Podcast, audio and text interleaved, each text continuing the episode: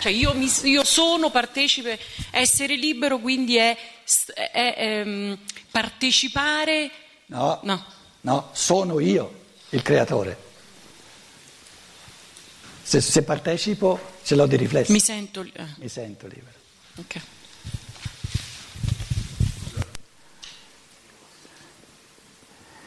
Il pensare non è un partecipare alla creazione, è essere creatore.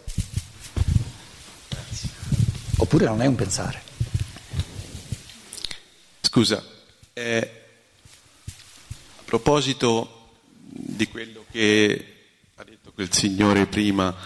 È un po' più lontano dal. Sì, come mai qualcuno riesce a attualizzare questa eh, facoltà di libertà e come mai qualcun altro non lo fa. Come per mai? cui, ecco, no, dicevo, potrebbe, tu hai risposto prima, eh, dipende dal, dal, fatto che uno è libero, dalla libertà, dalla insondabilità delle, della libertà. Ecco, potrebbe anche influire su questo ehm, comportamento, su, questa, su questo risultato il fatto della, della storia che ognuno ha, quindi delle vite precedenti che uno ha avuto e quindi un fattore di karma, per cui come mai una persona di fronte a una situazione eh, sceglie eh, la libertà e un altro no, può dipendere proprio anche dal suo passato. Mi pare, mi pare, ovvio, scusa. Tu sei partito con la domanda come mai Dante la sa scrivere la Divina Commedia e un altro no?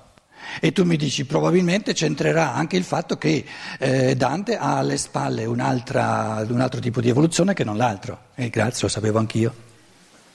Però non mi hai spiegato come mai Dante la sa scrivere e l'altro no.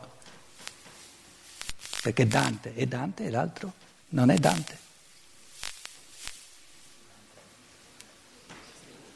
Che tu poi dica, però Dante non è soltanto Dante, è divenuto Dante, grazie, lo sapevo anch'io.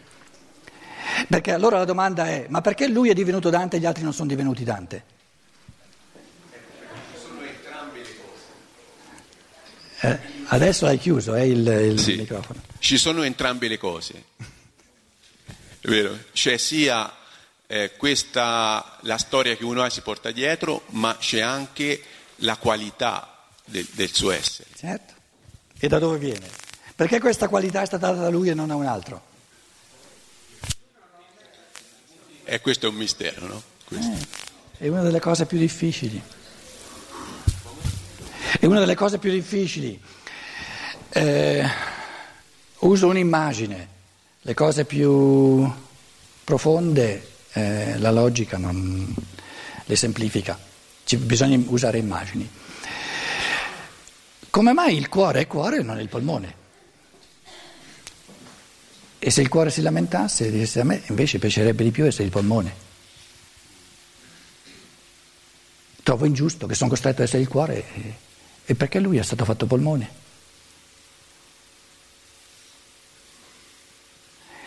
O accetti che qualcuno ha architettato questo organismo e, e, e, ha messo in un organo le forze di essere cuore e in un altro organo le forze di essere polmone oppure non ti, non ti raccapezzi.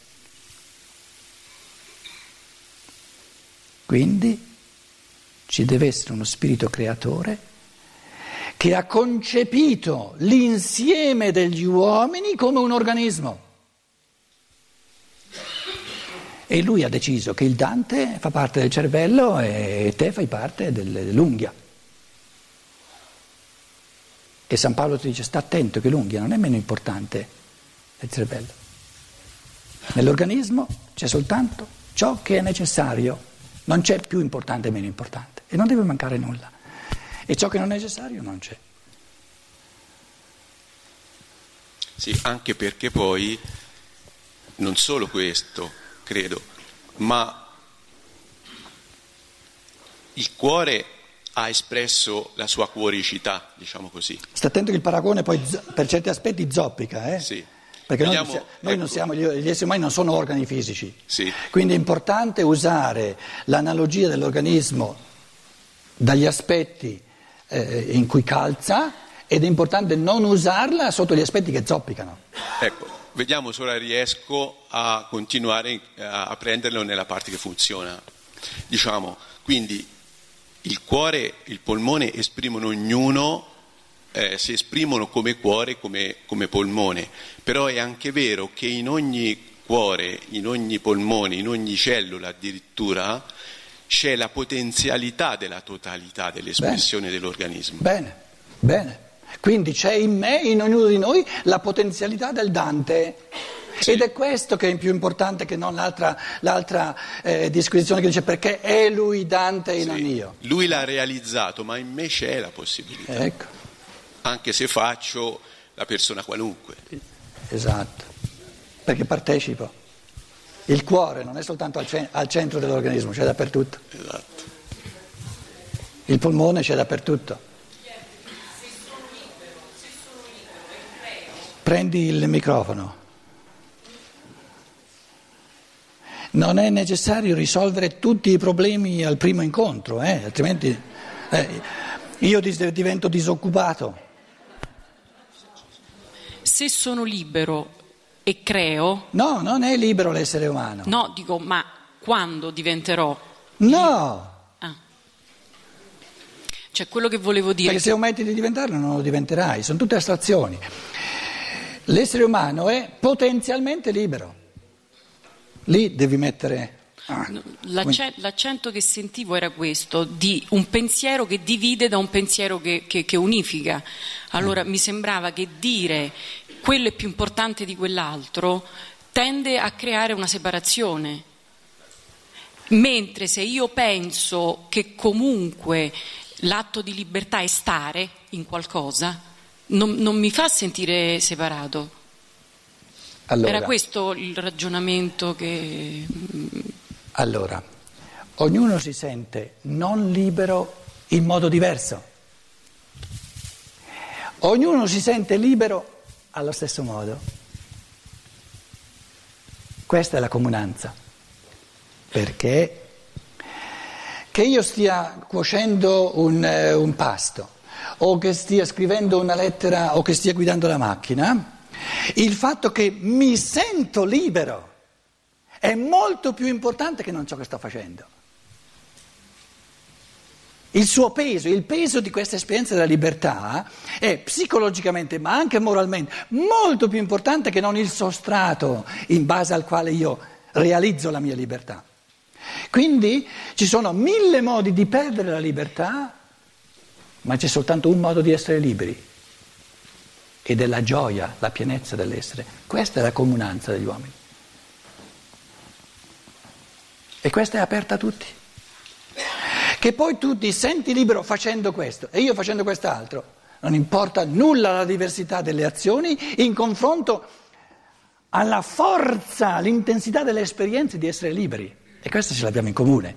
Quindi quando noi parliamo di questo grosso mistero in chiave di pensiero difficile ad approfondire, eccetera, parliamo di ciò che è il comune in assoluto degli esseri umani, perché la natura è diversa in ognuno.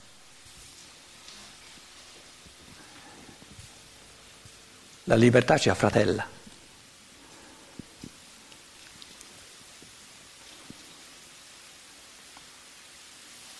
Perché siamo così accaniti a, voler, a volerci eh, accordare su questa esperienza? Perché è per natura accordante. Per natura accordante e unificante.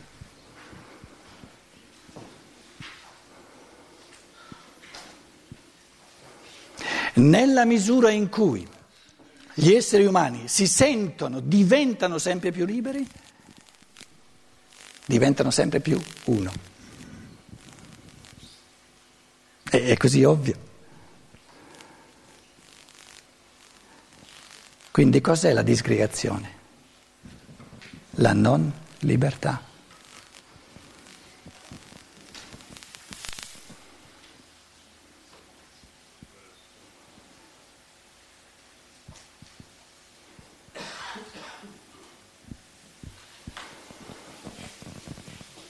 Prendiamo due, tre, quattro persone, concretamente, svol- vanno svolti i pensieri, stanno facendo cose diverse. L'uno dice, ma sai, mi sento così libero, mi sento tanto libero. E l'altro dice, ah che bello, di più bello non c'è. L'altro dice, io sto facendo tutt'altra cosa, mi sento così libero, così me la faccio così volentieri, mi sento così realizzato. Che bello. Terzo dice, o la terza, io sto facendo tutt'altra cosa, sto facendo una tutt'altra cosa, mi sento così libero, così bello, lo faccio così volentieri. Una unità più profonda non esiste.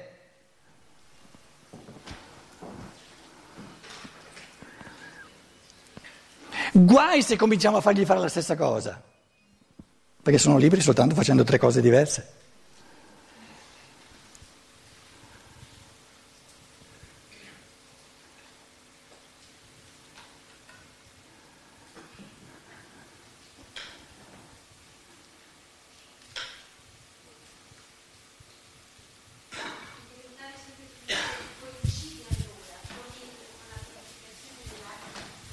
Dagli, dagli, dagli il microfono.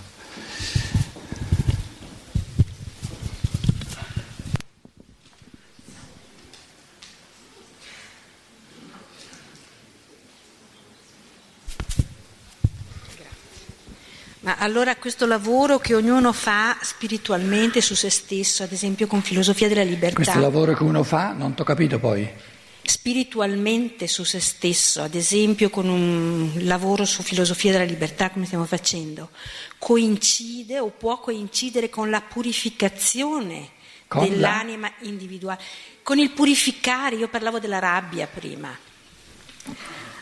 Allora, se questo lavoro per diventare sempre più liberi, per accorgermi, per accettare, la mia, ad esempio, la mia rabbia e diventarne allora libera, sto al di sopra Tra... della rabbia. È, coincide con la purificazione della mia anima, con il, con il, fatto che sento sempre di meno la rabbia? Dunque, tra, tra le cose perché? che mm, mi ero annotate mm, preparando un po' questo incontro, poi anche per strada, era eh, non, qualcuno avesse qui per caso il Vangelo, le conferenze di Steiner sul Vangelo di Giovanni, quelle tenute ad Amburgo, per caso, volume 103 dell'Opera Omnia. Non c'è nessuno che ce l'ha. Allora ve lo riassumo io. Steiner tiene eh, 12 o 13, non mi ricordo più esattamente come, quante erano mi ero ripromesso di fare una, una trascrizione dalla, dall'originale e poi c'erano tante cose da fare, non l'ho fatto, ma vi, vi riassumo il concetto che mi è molto chiaro. Fa 12-13 conferenze sul Vangelo di Giovanni ad Amburgo, che è uno dei cicli più famosi di Steiner, arriva verso la fine e parla della catarsi di questo Giovanni sotto la croce, a cui dice questa Sofia, Maria Sofia, questa saggezza diventa tua madre e il tuo compito sarà di recepire, in quanto organo del logos, la Sofia. Così come il tuo spirito si intride di forze del logos, la tua anima si intride di saggezza. La saggezza è l'anima del logos e il logos è lo spirito della saggezza. Quindi la saggezza è il logos in chiave femminile e il logos è la saggezza in chiave maschile. La saggezza in chiave femminile, perché femminile? Nel senso che prima di, eh, dire, di diventare originatore di idee, il logos origina luce. La saggezza riceve la luce. Dov'è che l'anima umana riceve la saggezza dei pensieri divini? Nella percezione. Ora, essere umano, il tuo, il tuo, cammino evolutivo è di trasformare ogni percezione che è saggezza divina, pensieri divini cristallizzati, in concetto dove tu, come logos, come organo del logos, trasformi una luce di riflesso che ha emanato un altro in luce che emani tu. E dice questo cammino di diventare nell'anima la Sofia, Maria Sofia, e nello spirito una scintilla del Logos che proietta, che, che origina la luce, da sempre. Eh, eh, l'umanità ti ha detto il cammino da compiere è quello di purificazione da tutto ciò che non è saggio e da tutto ciò che non è ben pensato, che non è pieno di luce. Devi purificare tutto ciò che è egoistico, tutto ciò che è soggettivo, tutto ciò che non è, eh, diciamo, non è oggettivo, eccetera, eccetera, eccetera. Dopo che ha fatto tutti questi discorsi sulla falsariga del Vangelo di Giovanni, tutto, eh, dove, dove, tanti italiani potrebbero pensare che sono cose per gente di chiesa perché si tratta del Vangelo di Giovanni, arriva all'ultima conferenza e dice, due pagine e mezza, dice questo cammino di purificazione dell'anima, ci sarebbe un testo scritto apposta che porterebbe molto avanti su questo cammino. E si chiama, dice scusate, si tratta di un testo mio, si chiama La filosofia della libertà.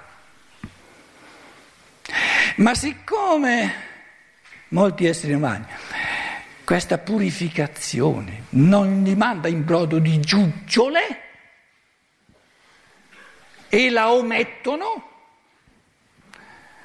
allora per quelli che insomma eh, eh, non riescono a godersi questo tipo di purificazione, ho scritto l'iniziazione come si conseguono conoscenze dei mondi superiori, in modo che uno possa scegliere, insomma abbia due possibilità. Però se uno cominciasse a masticare, dice questo libro è stato scritto come un organismo che se uno i pensieri, forse se, se, lo troviamo questo libro, ve, ve, lo leggo questo passaggio perché è così bello, eh, l'avevo preso come, come passaggio dal Vangelo di Giovanni che abbiamo fatto alla filosofia della libertà. Dice, questo libro è, è, scritto come un organismo che nessun pensiero del secondo capitolo si può spostare nel primo, e così come non si possono, il, il naso, il muso del cane non si può mettere dietro la coda, perché ogni cosa ha il suo posto, e dice se una persona ha studiato in un modo tale questo libro da farlo suo, che gli è diventato come una partitura di, di, di musicale, cos'è la partitura musicale? Nulla, sono, sono, sono, sono macchie d'inchiostro.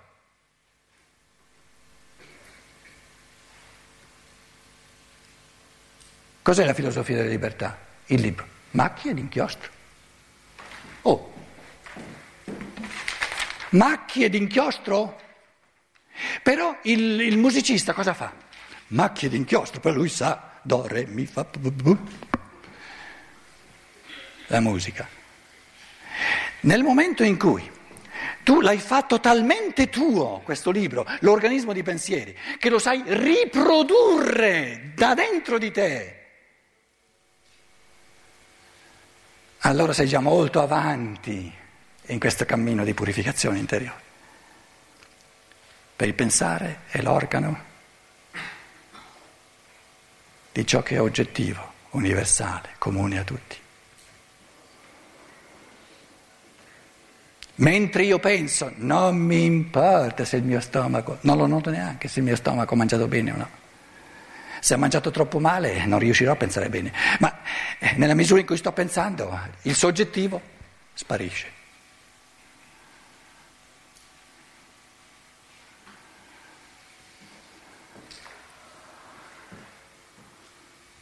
L'anima, la Sofia,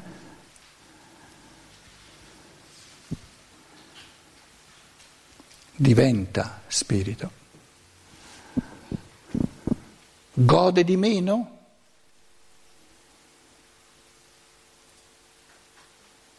Gode molto di più.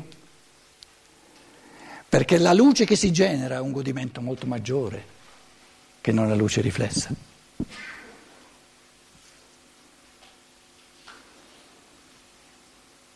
Non c'è paragone, ma è, evidente.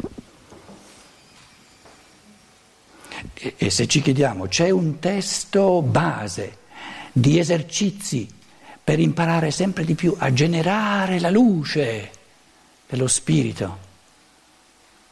Di questo nesso universale di tutte le cose, in modo che l'anima faccia l'esperienza di, essere, di, di diventare sempre più uno spirito creatore, il testo fondamentale di base nell'umanità moderna è la filosofia della libertà.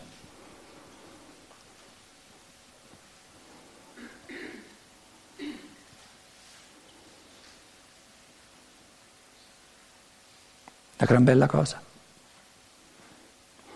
Perché finché quando noi ci incontriamo e ognuno è nel suo soggettivo, sì, vabbè, i tuoi problemi sono importanti per te, però eh, prima di tutto io non posso diventare te e poi non puoi pretendere che io li senta così, così fortemente come li senti tu.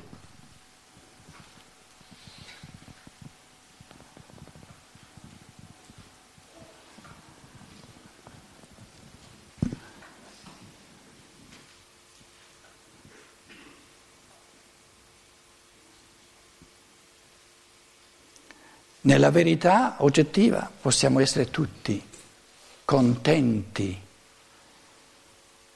allo stesso modo, ognuno a modo suo, ognuno allo stesso modo.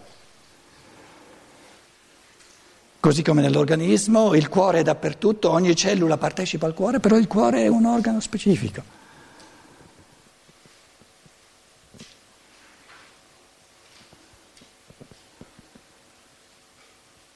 L'anima non gode più di ciò che è solo tuo, l'anima gode sempre di più di ciò che ci appartiene a tutti.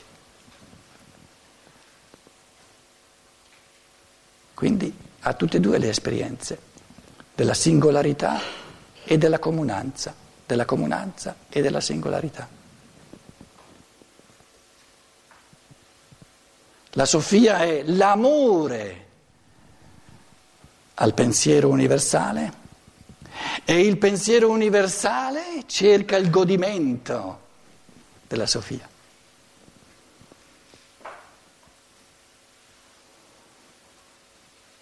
Però la Sofia senza Logos non è più Sofia, non è più saggezza. E perciò sotto la croce di questo portatore del Logos, Gesù di Nazareth è il portatore del Logos, c'è questa, questo, questa legge evolutiva, il discepolo prediletto, il discepolo chiamato all'iniziazione ai misteri del Logos, a lui viene detto ecco tua madre e alla madre viene detto ecco tuo figlio. L'anima partorisce lo spirito soltanto nella misura in cui lo spirito dà vita all'anima. E da quel giorno la prese in casa sua.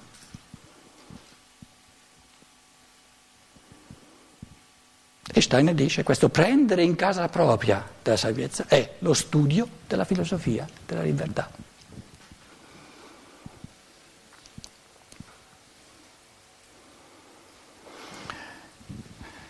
Buon appetito.